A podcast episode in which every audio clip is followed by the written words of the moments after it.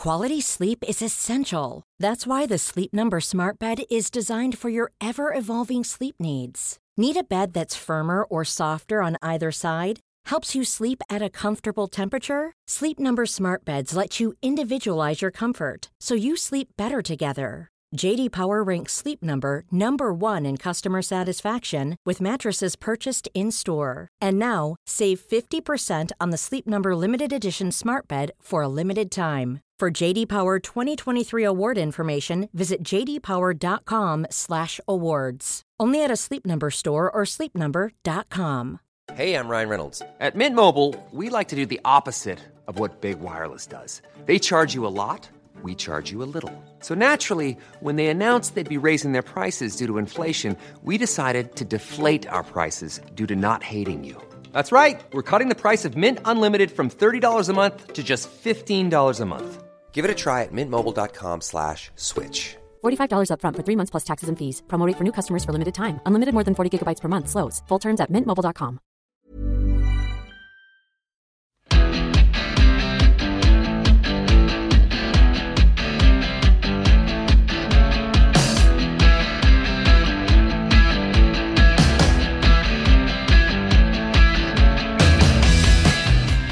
Ah, morning everyone. Welcome to the Ruck from the Times and the Sunday Times. There are a lot of tired people around at the end of the Six, Six Nations, those who were on the field and those who were off the field.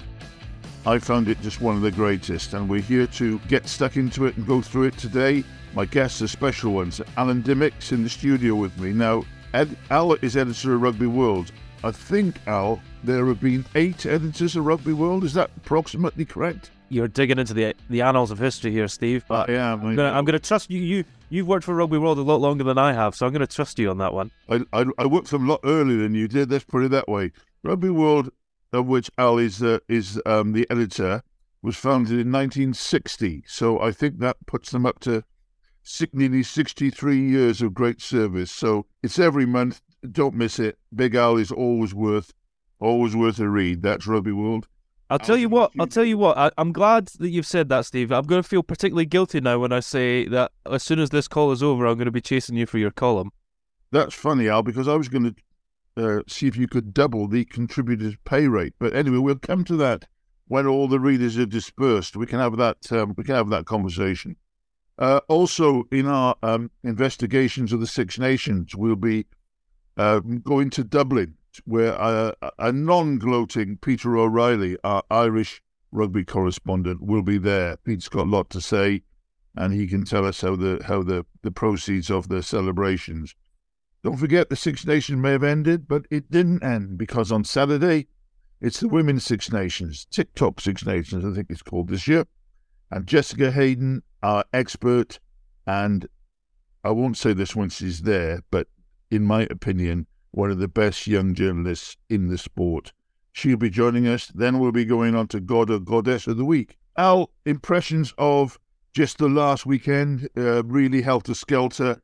So much happening. Sending off here. Great play there. Ireland, Grand Slam champions. Uh, and fitting Grand Slam champions, I think you have to say, Steve. I mean, we'll get into it. Just a phenomenal tournament. I've enjoyed it immensely. The, I think, looking back, Ireland versus France was as good as this sport gets, and just great entertainment all round, and even just little bits and pieces here and there. You know, we'll focus intensely on Ireland, and of course, we're going to talk about that red card, but Mm. just little moments that are interesting, like just even just to look back at Italy and say, for every game that Italy were in, we it held our interest for as long as possible. I mean, Italy could have won that game against Scotland in the last round. How many times in years gone by have we seen, oh, look, it's Scotland versus Italy in the last round as a sort of afterthought, and we'll just get that out of the way before the, the real games kick off? That one held our attention. Scotland left it to the very death to get their bonus point try. Just good fun all round. I'm, I'm just interested to see what the reflections are of, of Peter O'Reilly after this, whether it's whether it's relief, whether it's that last one was just to get over the line to get it done, and now we look forward, or or where we are with it all. I don't know. What did you make of it, Steve, at the end? Uh, well, the, the, just fantastic Six Nations, loads and loads of debate, and the reason why we've got to um, we've got to discuss that that sending off that red card, Al, is because it seems to me that if you were English, you you thought it was harsh. If you were Irish, you didn't think it was harsh, which is really the wrong way to go about safety issues. But anyway, look, all of it was wonderful. I feel like having a, just a few hours off now before I write my Rugby World column, which I'll be going straight on to. Stay with us. We'll get Peter O'Reilly, we'll get Jess Hayden, and we'll keep talking Six Nations rugby for both sexes.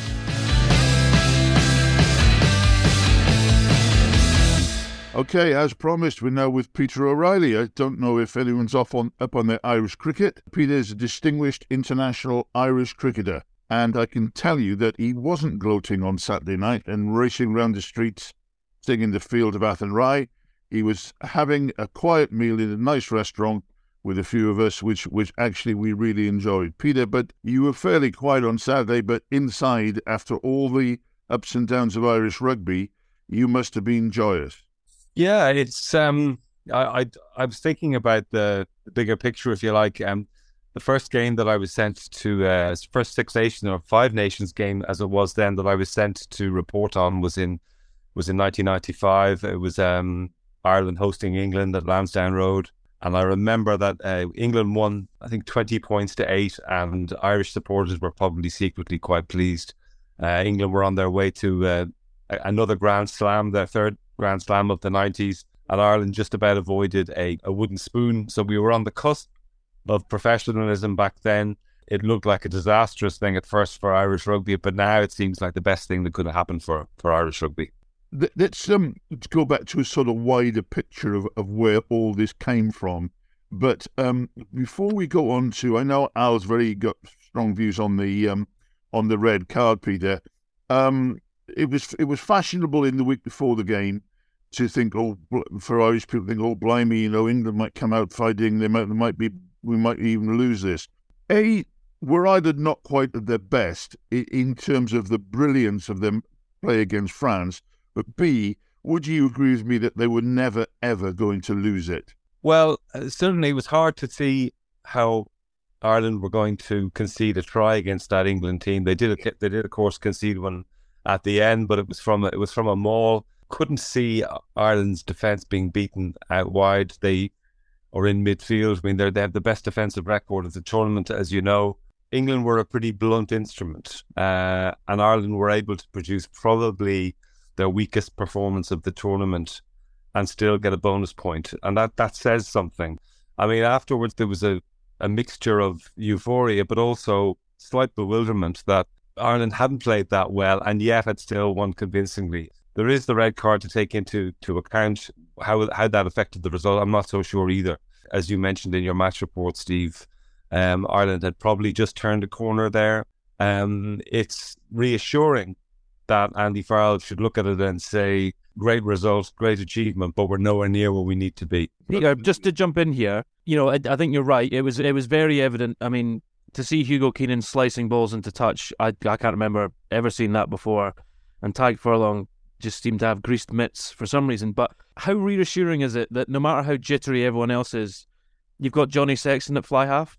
Yeah, I, I wondered about his mental state before the game. Media duties uh, meant that he had to face the media on, on the Wednesday before the game, and he was clearly uncomfortable about him being the, story about about O'Gara's Six Nations record, all that sort of thing. It seemed like he almost wanted to get it all over with when he took that quick tap penalty and whatever 10 minutes in, whatever it was. Ultimately, though, uh, he has so much experience of that situation and it tends to bring the best out in him. Yeah, it's a question of whether he can stay on the pitch. He managed to stay on the pitch for about, I think it was 73 minutes. The question now, looking further ahead, is, you know, can can uh, the medical staff keep him in reasonable nick to get to the knockout stages of the World Cup? Because no matter how much depth they have, uh, Andy Farrell has at his disposal. That's still the that's still an issue. The backup at number ten is still an issue. Ireland are significantly stronger, significantly more intelligent when Sexton is on the pitch than when he isn't. Hey, that's uh, Johnny Sexton. What an Irish sporting hero he will go, go down as. Before we get a little bit more into the game, fellas, um, there was an incident at the end of the first half, as we all know, when um, Freddie Steward, after protracted discussions, was sent off. Uh, the background, as we all know, is that the World Rugby Authority is is completely almost panicking because there is the threat of a huge court case around because they did not fulfill effectively their duty of care to players. So that is why the, the balance now, when these decisions are there, appears to be in favour of clearing the player off, which is what happened to Steward. Al, um, I know you've spoken about this on the ruck before. What was your impression? Because it is, there is a fusillade of, of comments on social media. Yeah, it's an interesting one. I actually sought out a former elite match official who's still very much in the game to find out, you know, off the record what match officials are talking about. And what I got back was is that could it have should it have been a red card? Probably not. Did Jaco Peyper, the referee, have any other options? Probably not. And that's where we are with the game at the moment. So, you know, we can all talk round and round, and I find myself in real time watching and going, Freddie Steward, in the split second that that happened, did he have an option? In my head, I'm thinking, well, actually, it seems incredibly unnatural to turn your shoulder in in that situation. He could have, you know, he could have attempted to make a normal tackle and gone, oh God, sort of like, you know, played from there. Certainly, if you get your hands on another player, you can look after them a bit better. Turning a shoulder seemed incredibly unnatural, but who am I to judge that's that when it happened at such a speed? Had it been a yellow card, I don't think uh, speaking to quite a few people in Ireland as well, had that been a yellow card, would there been a huge groundswell of people claiming it should have been a red? I'm not sure as many as we think. But to go back to what the official told me, did Jaco Peyper have any option in the current strictures? Doesn't look like it, does it? When you say that, Al, are you saying that actually this is all set down and it's almost like a remote control from World Rugby when these things happen?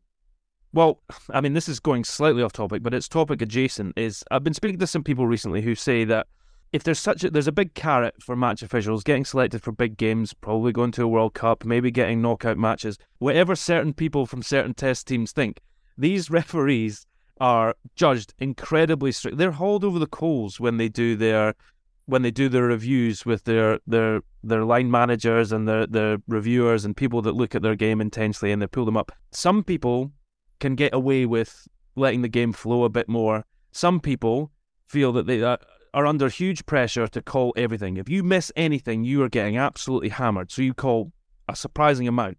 It's why some people think that some younger referees, for example, are a bit happier to whistle than others. This one, it just seems like felt like the, the match officials in this scenario were just like, well, we've we've got to go for for this. It has to be that. It's got to be the red card, and that's that's the one. What, uh, Peter, from your point of view, whether or not the legality of the hit, what it was certainly a hit because you know I, I lost a player who who didn't come back. What what was your what are your impressions now? I saw you've seen it again. But What yep. your impressions? My impressions, I suppose, are pretty similar to what they were in live in real time, which was that's that's an unfortunate sort of rugby incident. It isn't. It wasn't a tackle, so it was one of those. You know, the, every single incident that we end up talking about is is unique, and you would hope that the refereeing of the game uh, would allow for interpret- refereeing interpretation.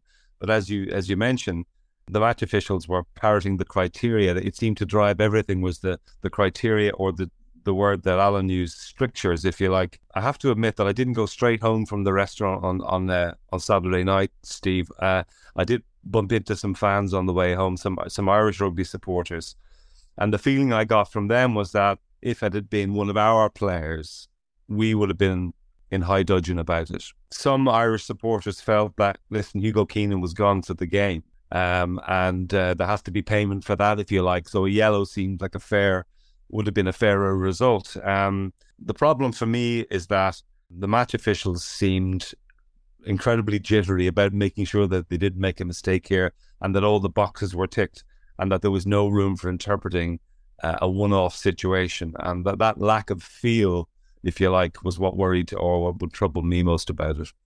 Can I just can I just jump in here on uh, another point as well, though? Is and it, Steve used the language about you know the pressures that are coming, and also you know pa- uh, worries about court cases and all that kind of thing. The important thing for me is is that the way that we talk about brain injury and the way that we treat it is very much the important thing here. So it's it's great to see that Hugo Keenan was taken off and he went through the process and didn't return to the game. And that's the kind of thing that, that if we can make it a positive, which seems like a perverse way of looking at it, that's also an important thing here. The care of the athletes and looking after them and making sure that we we look after them long term is also as important as any of this, if not more so. So I just wanted to, to ring that. And uh, Stephen Much, who used to work work in Scotland, I know very well. I knew him from a time at Edinburgh. Uh, he's a physio with the, the Irish national team as well. And just the way that him and his colleagues ha- have handled everything uh, from this aspect just needs to off the cap. Just thought I'd jump in there and say that. That's very very fair point. I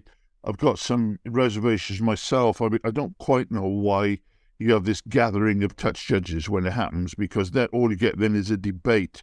I think it's far better to leave it to the referee and to the to the TMO's got all the picks up there. I'm not hundred percent sure if it does anyone any good by letting the crowd roar their heads off and showing it to them. But that that is a very non-journalistic thing to say. But I, I my great fear, and, and look, we've all lost players to injuries. We've all lost players that we loved to to serious illnesses, uh, etc. So that's that's what we got to bear in mind. I also worried now that unless they make it ultra clear, we're going to get some gigantic World Cup matches which are ruined. I mean, Saturday wasn't ruined by it, but we're going to get some which are are ruined by the call. So that is, I think, World Rugby ought to revisit it. They ought to try and make it with more clarity and explain themselves better afterwards. And then we might get um, not only safety, but clarity, and we might get these games going through. You do see just a bit, and I can't believe I say this, why the idea of a sort of limited red card, why they do it in, in the Southern Hemisphere. I wouldn't do that, but, um, you know, you can sort of see why they do it. Anyway, the, the, the I agree. I did say in the paper that I thought that, see, it's easy to say this, I thought that Ireland had steadied, and, and again, as Peter said, I couldn't see where an, um, an English try was coming from. But um, the game as a whole, we've not said much about England. Al, uh, we've been very critical of them, and rightly so. There have been some real non performances. They were better, but were they significantly better?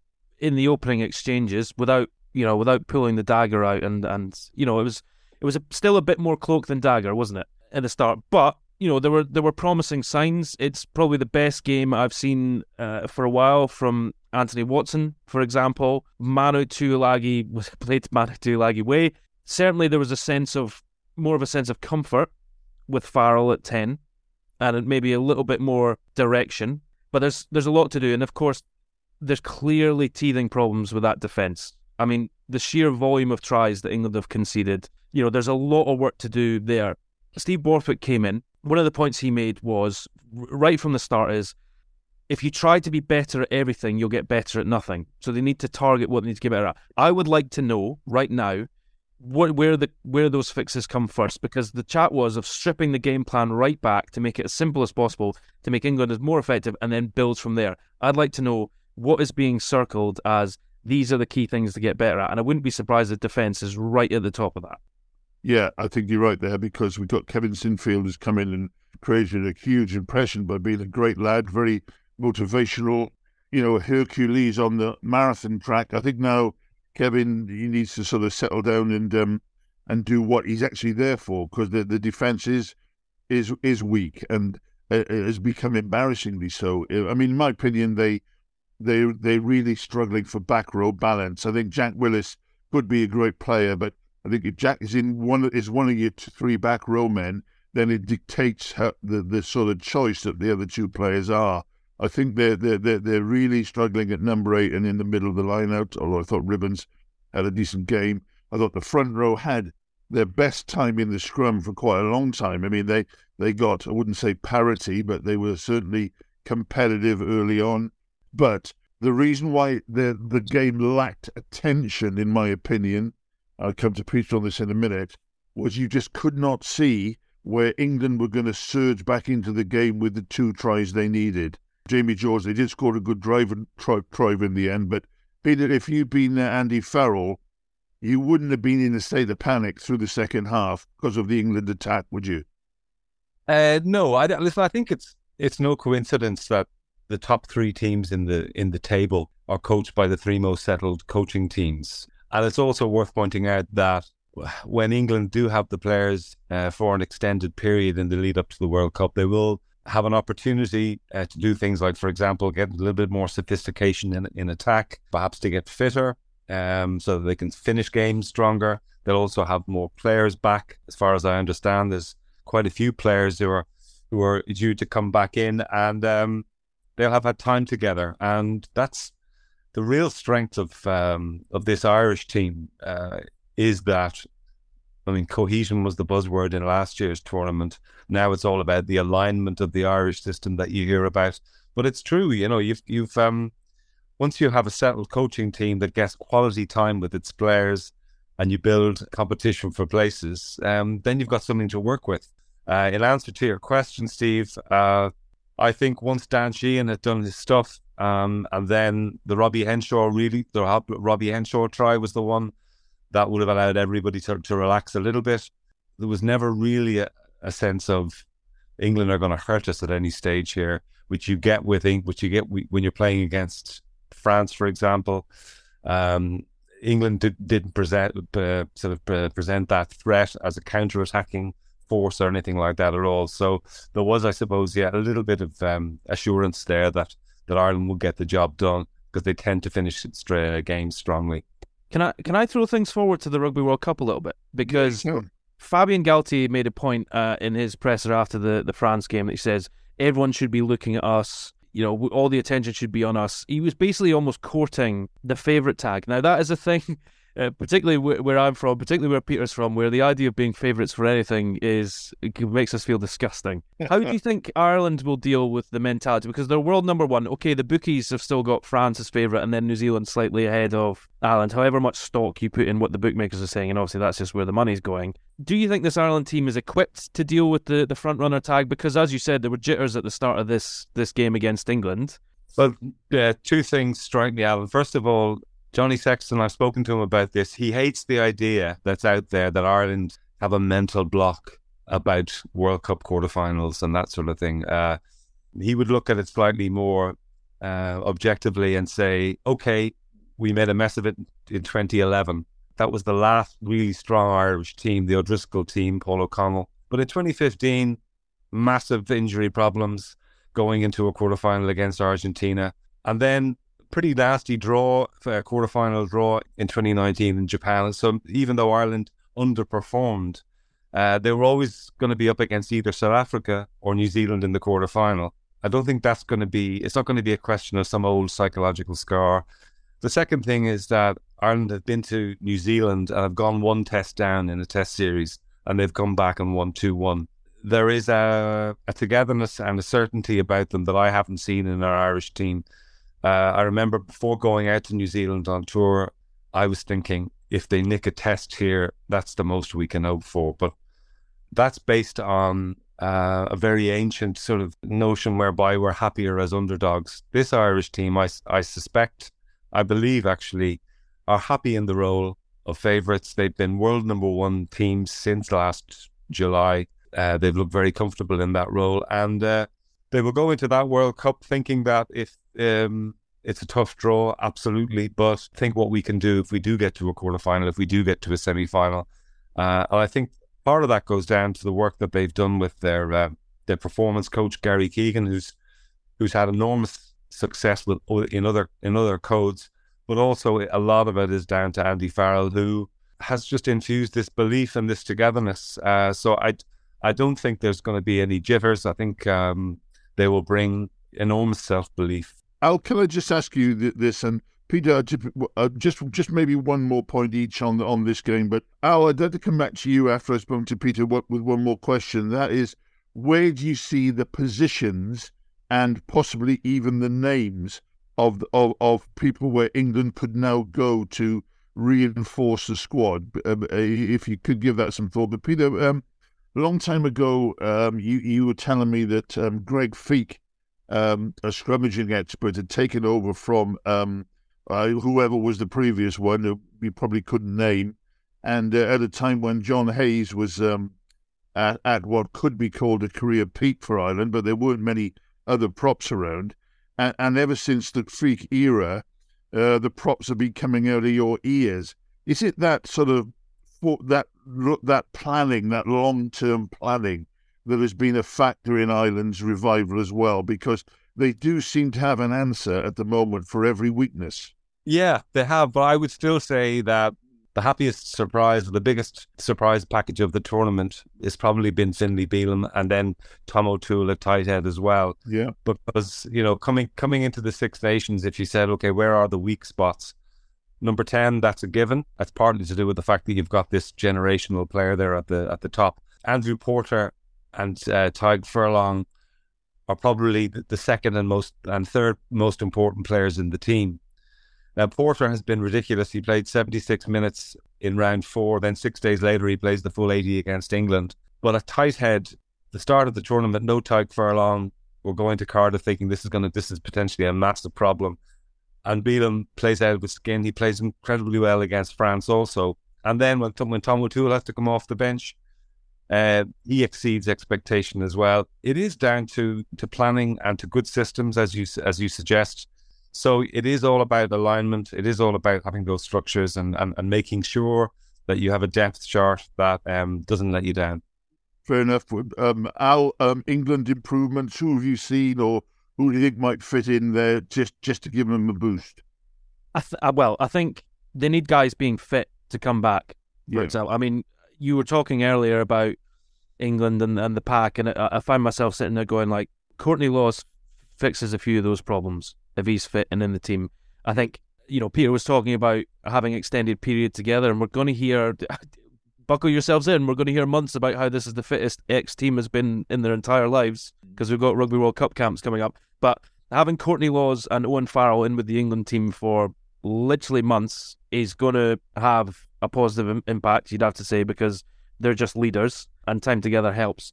Um, but also, you've got Tom Curry needs to come back. Uh, I think Luke Cowan-Dickie would be a phenomenal option to have off the bench that they they haven't had. Alex Mitchell, I think, is well overdue a start at nine. Hmm. I think he's got to get his opportunity there. Then it's about a debate of certain positions. Can Zach Mercer come in from France and get a go? Do you want to try him out? I'm interested to see where they go with that. And then the other one is the option off the bench in the front row. Bevan Rodd or Rapava Ruskin. Do you want to give them a go off the bench at loose head? Those are options. But the the big the big headline there is just you need key players coming back fit. I, I think that was a great that was a great list. I maybe a personal choice, but um, Mitchell, yes, definitely. But um, they they need someone to make them quicker when they want to play quick. They need someone, and, and, and I think I'd love to see Harry Randall there. I absolutely love to.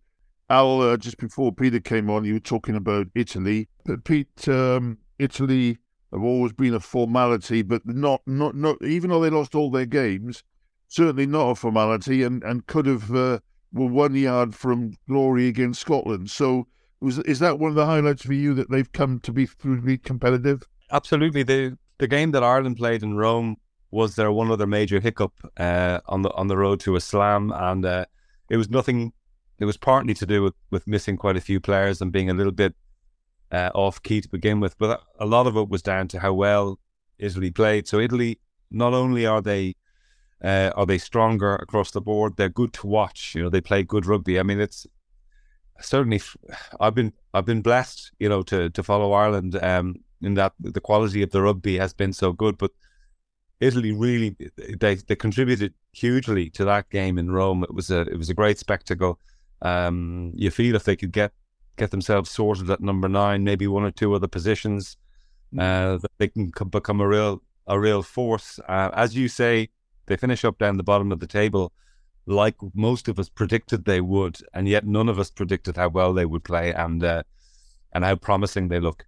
Al, um, your your brave lads. Um, in some areas of some matches, they looked a really, really good team, and certainly may not wouldn't be a pushover for Ireland during the World Cup.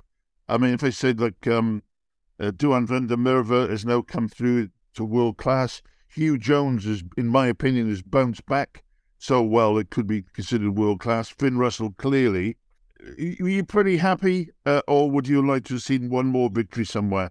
Yeah, I mean, the one more victory one is an interesting one. After the game at the weekend, uh, Jamie Ritchie said four and a half good performances. You know, he, he said he'd, they'd take that. I think against Ireland, that second half display was, you know, what a golden opportunity that was, considering how close they were. And one of Scotland's issues in this Six Nations has been maintaining momentum, and in fact that that works in a, a, several ways because at the start of the tournament, you know, it was very few entries to the 22. They were coming away with tries or points, and that's that rate slowed down a bit by the end of the tournament.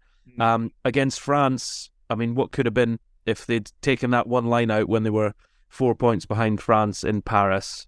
You know, on the attack with the last few minutes. Who knows what what could have happened there? But I think it's clear that there's a tiering structure to the Six Nations at the moment, and Ireland and France are are above the others. I think Scotland are on on the outside there, and then you know teething problems with new coaching setups with the other sides. We'll see where they come through. But because of that, we've had the competition, which has made the tournament so exciting. Um, and it's for Scotland in particular. I think it's been, you know, a big step forward, maybe a, quarter of a step back um, in the big games against against the bigger teams. And just to praise Ireland again, the quality of the of what they showed when there was that chaos against Scotland to keep their heads just goes back to the mentality uh, the winning mentality that Peter was talking about earlier, and that there was no panic there, and that they really, when Scotland should have taken advantage, it was Ireland that were surging. Just go briefly on to the to the final game. Um, another richly entertaining game. I think France were just relaxing. Um, Wales have got a much more important fixture in Aberavon this weekend when they vote to get rid of the, the, the Blazers that have murdered Welsh rugby for about oh, nearly 100 years. And uh, there's a huge vote coming up for which the union needs 75%. This meeting is, is absolutely colossal. And it really is a question of if the WRU don't get their, their new board through with, with, with uh, far more of women, business people, dynamic, dynamic people, industrialists, rather than the silly old blazers who, who all they've ever done is be being blazers. Well, then it's turn out the lights time. Um, Peter, it's been great to have you. Um, we'll uh, don't muck up the god or god, goddess now because you've done very well so far. But um, be great to have you on the show. We'll be speaking uh, Ireland's World Cup chances quite a few times before the World Cup. So uh, we'll wish you happy rest of the season. And uh, would you now reveal your god or goddess of the week, please? Well, I'll be I'll be murdered if I don't give it to Johnny Sexton. I know it's a pretty predictable answer, but I've been following his career for 15 years or thereabouts. I know how much Saturday meant to him, and uh, I thought it was it was quite funny when he when he landed uh, the conversion of I think it was Henshaw's try, and there was a little a skip. It was what you might call it was like the equivalent of a of a, a dad dance. Uh, it was slightly ancient and bockety, and uh, Andy Farrell afterwards said it was a bit embarrassing, but you could show, uh, you could see from it what it what it meant to to Sexton. So I think um, no, there's no option. It has to be. It has to be Johnny for uh, for the God of the Week. Johnny, it is. Peter O'Reilly of the Sunday Times. Thank you for joining us. Cheers, guys. All the best. Thanks, Peter and Al, on the Six Nations. And quickly now to move on to another Six Nations. It's England Scotland to kick off the Women's Six Nations this weekend. We're going to be joined shortly by Jess Hayden to talk through it. Great excitement now in the women's game and throughout rugby because the TikTok Women's Six Nations begins this coming weekend. And as promised at the start of the programme, we've got none other than Jess Hayden, personally one of my favourite journalists. And if Jess says it's Tuesday in a copy, it's Tuesday. Welcome, Jess. No doubt you're excited excited about it. It's coming off the back of a World Cup. England just came up a little bit short there, so a lot of the onus on them. What are your thoughts in general, and what are your thoughts about likely winners? Thanks, Steve. That was a lovely introduction, I have to say. The, this Six Nations is so exciting for many reasons. I think the the biggest reason for me is that this is the first time that there will be a full time professional player in every squad. You know, we, we only in 2019 were England the first to go full time professional, and now every squad in the Six Nations has at, at least some full time professional players, which is hugely exciting and just shows the level of growth that the women's game has had in the past few years. Al, um, Scotland um, always seem to be, over the last few years, incredibly passionate about it, carrying on playing till the end, even though they're well down. But is there any uh, evidence that you found, um, concrete evidence, that they are on their way to becoming more con- competitive? I mean, they're due a win aren't they? They I, I don't believe they've had one since they defeated Colombia in the World Cup qualifier. So they've run some games pretty close. I mean, there was one point between them and Ireland last season in the Six Nations, but they need to get that monkey off the back and get a win. It's interesting because Rachel Malcolm, um, Scotland captain, made a really interesting point at the, the Six Nations launch last week in that things will take time just because people have been more professionalized for, for a short period of time doesn't mean that they're suddenly going to be able to challenge a team like England. So Jess is right again that England have, have lost some some key players and in France, I've been speaking to some people in France, and there's some murmurs that like, okay, maybe there's an opportunity there, looking at their backline, who's who's going to be leading them that that backline, for example. But Rachel Malcolm spoke really well about how there's still that little bit of a gap, and and that's got to be made up. Yeah, that's a fair point. Just um, a couple of things. Uh, what you might call the opposite end of the spectrum for England. First of all, um,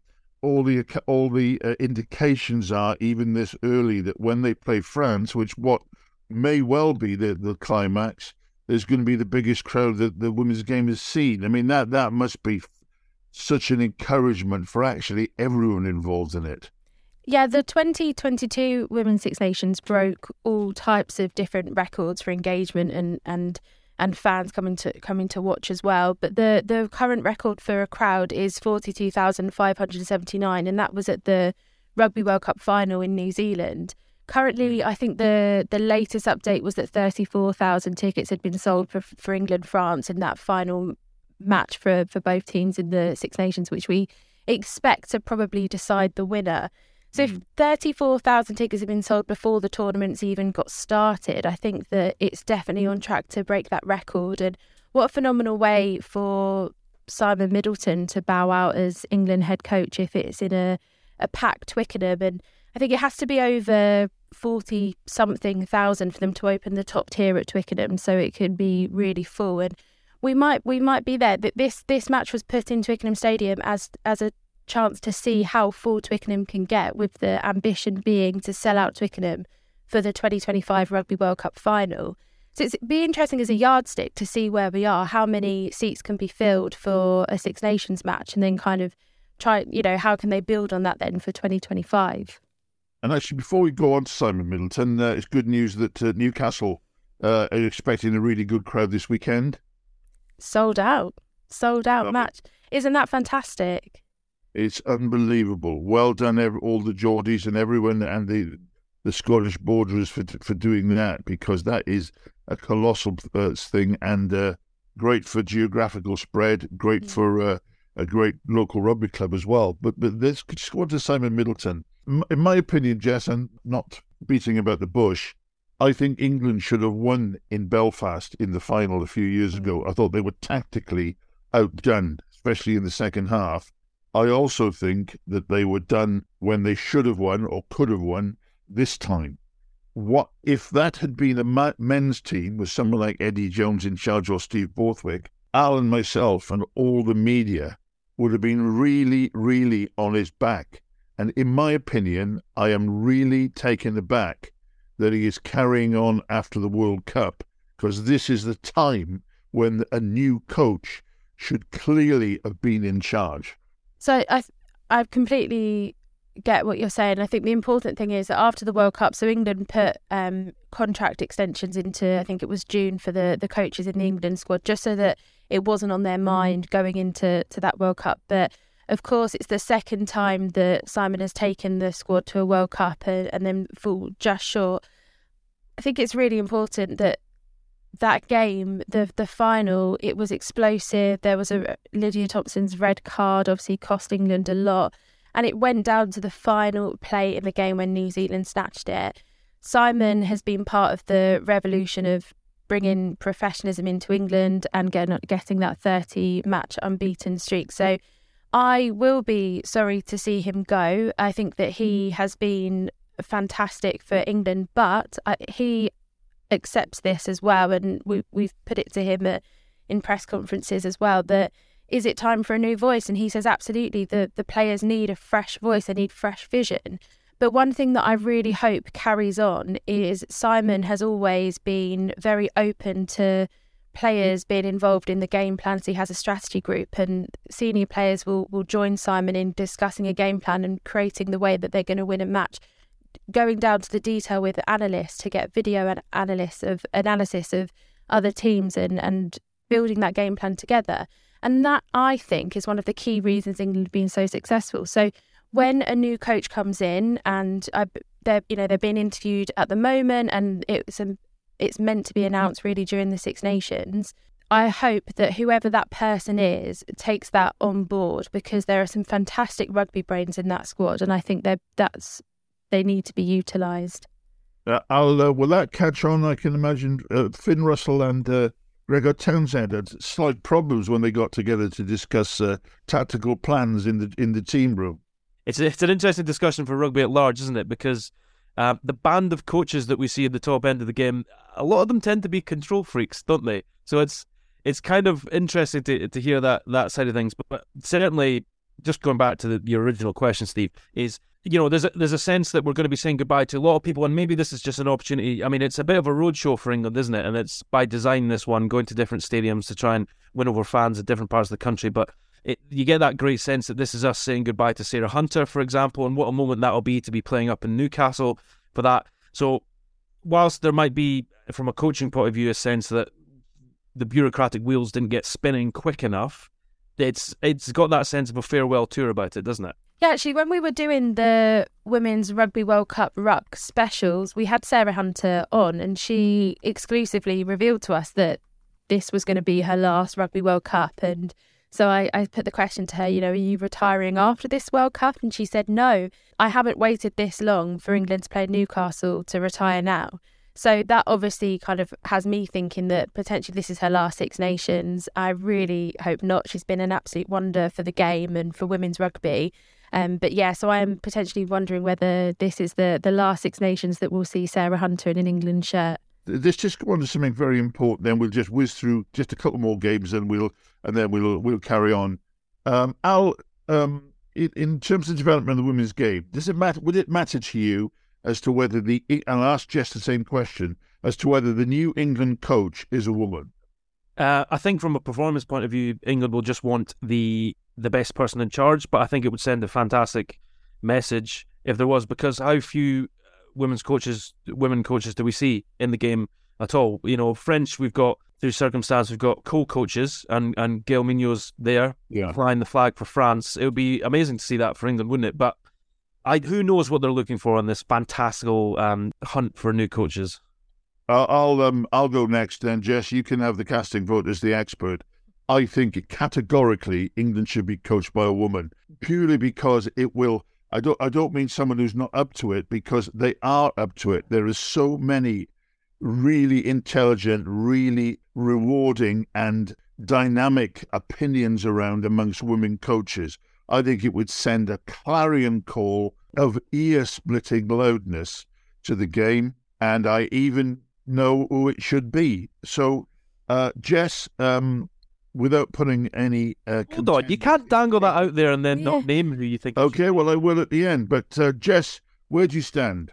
I think that that it has to be the best person for the job. Absolutely. I would be thrilled to see a woman take that step. And I've been very open. I wrote for the Times about this that I think it has to be Giselle Mather. I think she is a phenomenal mm-hmm. coach. What she mm-hmm. has done in both the men's and the women's game has been phenomenal. She's a trailblazer, even though she'd hate me calling her that, I think.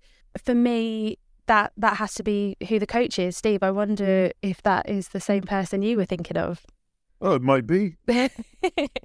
I think Giselle is the one of the people. Well, there are a lot of them, but when I sit next to her, I always realise how little I know about rugby.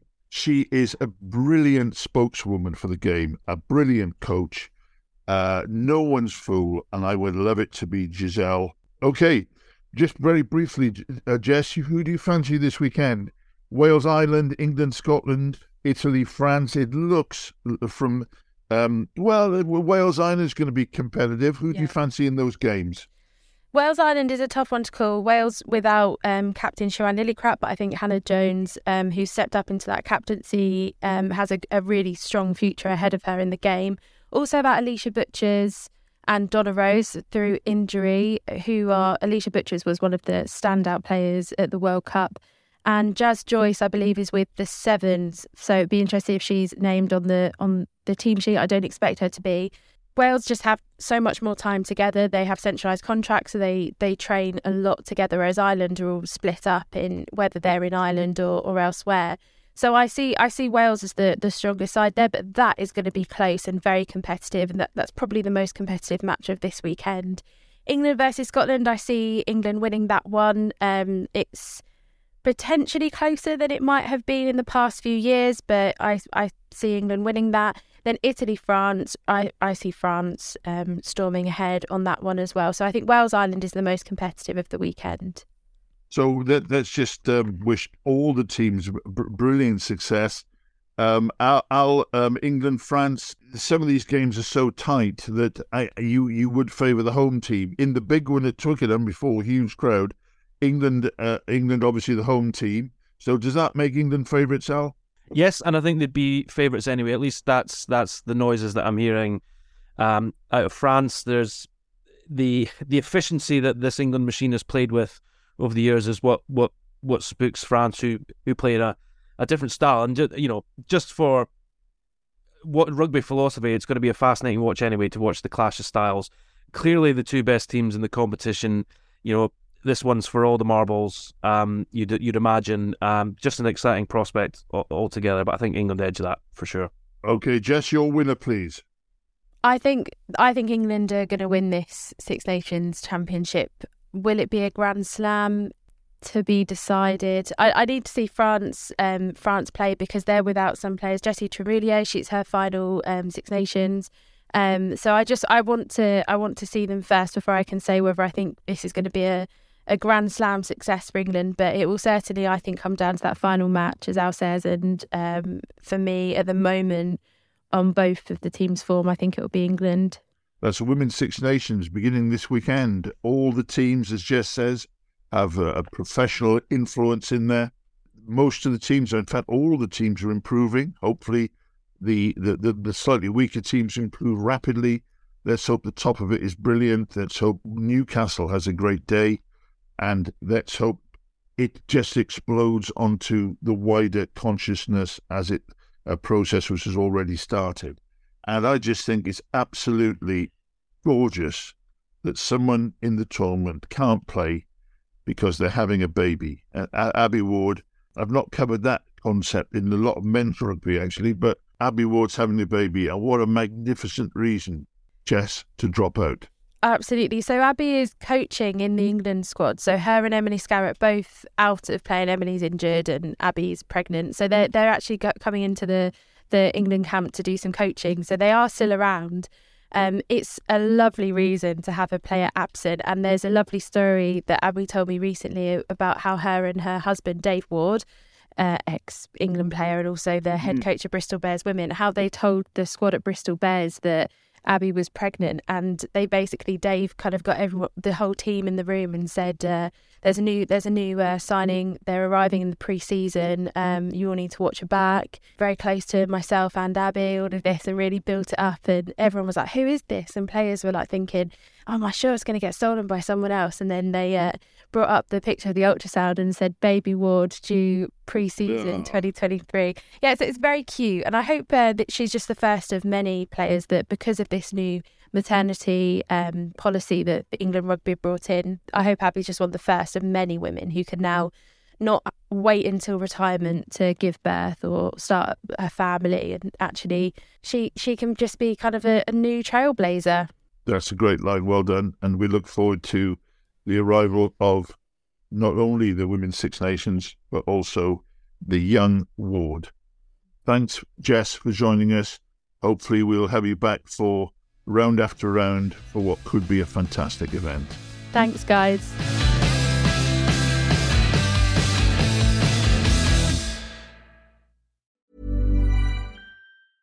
Quality sleep is essential. That's why the Sleep Number Smart Bed is designed for your ever evolving sleep needs. Need a bed that's firmer or softer on either side? Helps you sleep at a comfortable temperature? Sleep Number Smart Beds let you individualize your comfort so you sleep better together. JD Power ranks Sleep Number number 1 in customer satisfaction with mattresses purchased in-store. And now, save 50% on the Sleep Number limited edition Smart Bed for a limited time. For JD Power 2023 award information, visit jdpower.com/awards. Only at a Sleep Number store or sleepnumber.com.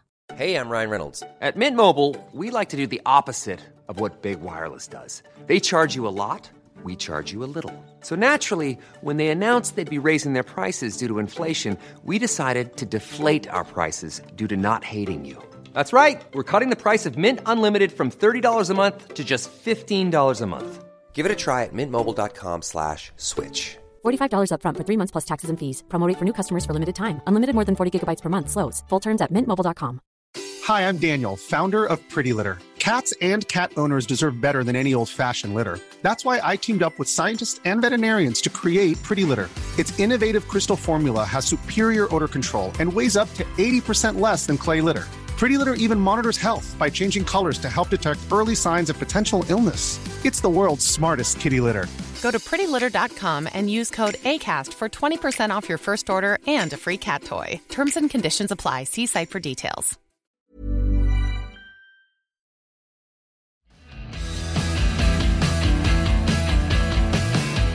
Yet another big game on Saturday at the greatest stadium that there is, Tottenham Hotspur Stadium. And uh, I'll be attending to report on the big match between Saracens and Harlequins. There's a nice little bitter edge for you. It'll be delight for me because the last 46 times I've been at Spurs, I spent my time fretting, gibbering, roaring at the manager, and shouting, Give it to Harry.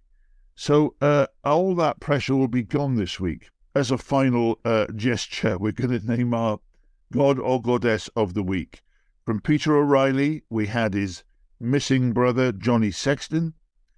Al, where do you where are you going for God or Goddess? I mean, I, I was going to go Sexton, but actually, I think I'm going to take this opportunity to give it to, to Andy Farrell, just as a, a nod for the project that he's seen through. Um, you know, there was a period a couple of years ago where people were saying, "What is happening? What's what's the plan with this Ireland team? Why are you picking all these these old soldiers? Yada yada yada." And you know, we've given it a bit of patience and look where they are now, and he's making all the right noises heading towards the Rugby World Cup. So, uh, yeah, I just want to nod appreciation to Andy Farrell for the job he's done with Ireland.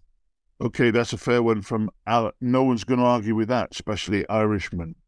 Uh, I'm going to stay Irish. I'm going to go into the forwards. I thought James Ryan had a monumental game for Ireland. I thought he was good when Ireland weren't very good, and I thought he was brilliant. He's been on poor form the last couple of years, but James Ryan was right up there on the weekend with the great locks I've seen. Ladies and gentlemen, boys and girls, thanks for listening to us on the Ruck. Six Nations just starting for the women. The rest of the season had so much interest left in it, and we'll be going all the way through right up until the World Cup. Please stay with us. Thanks for joining.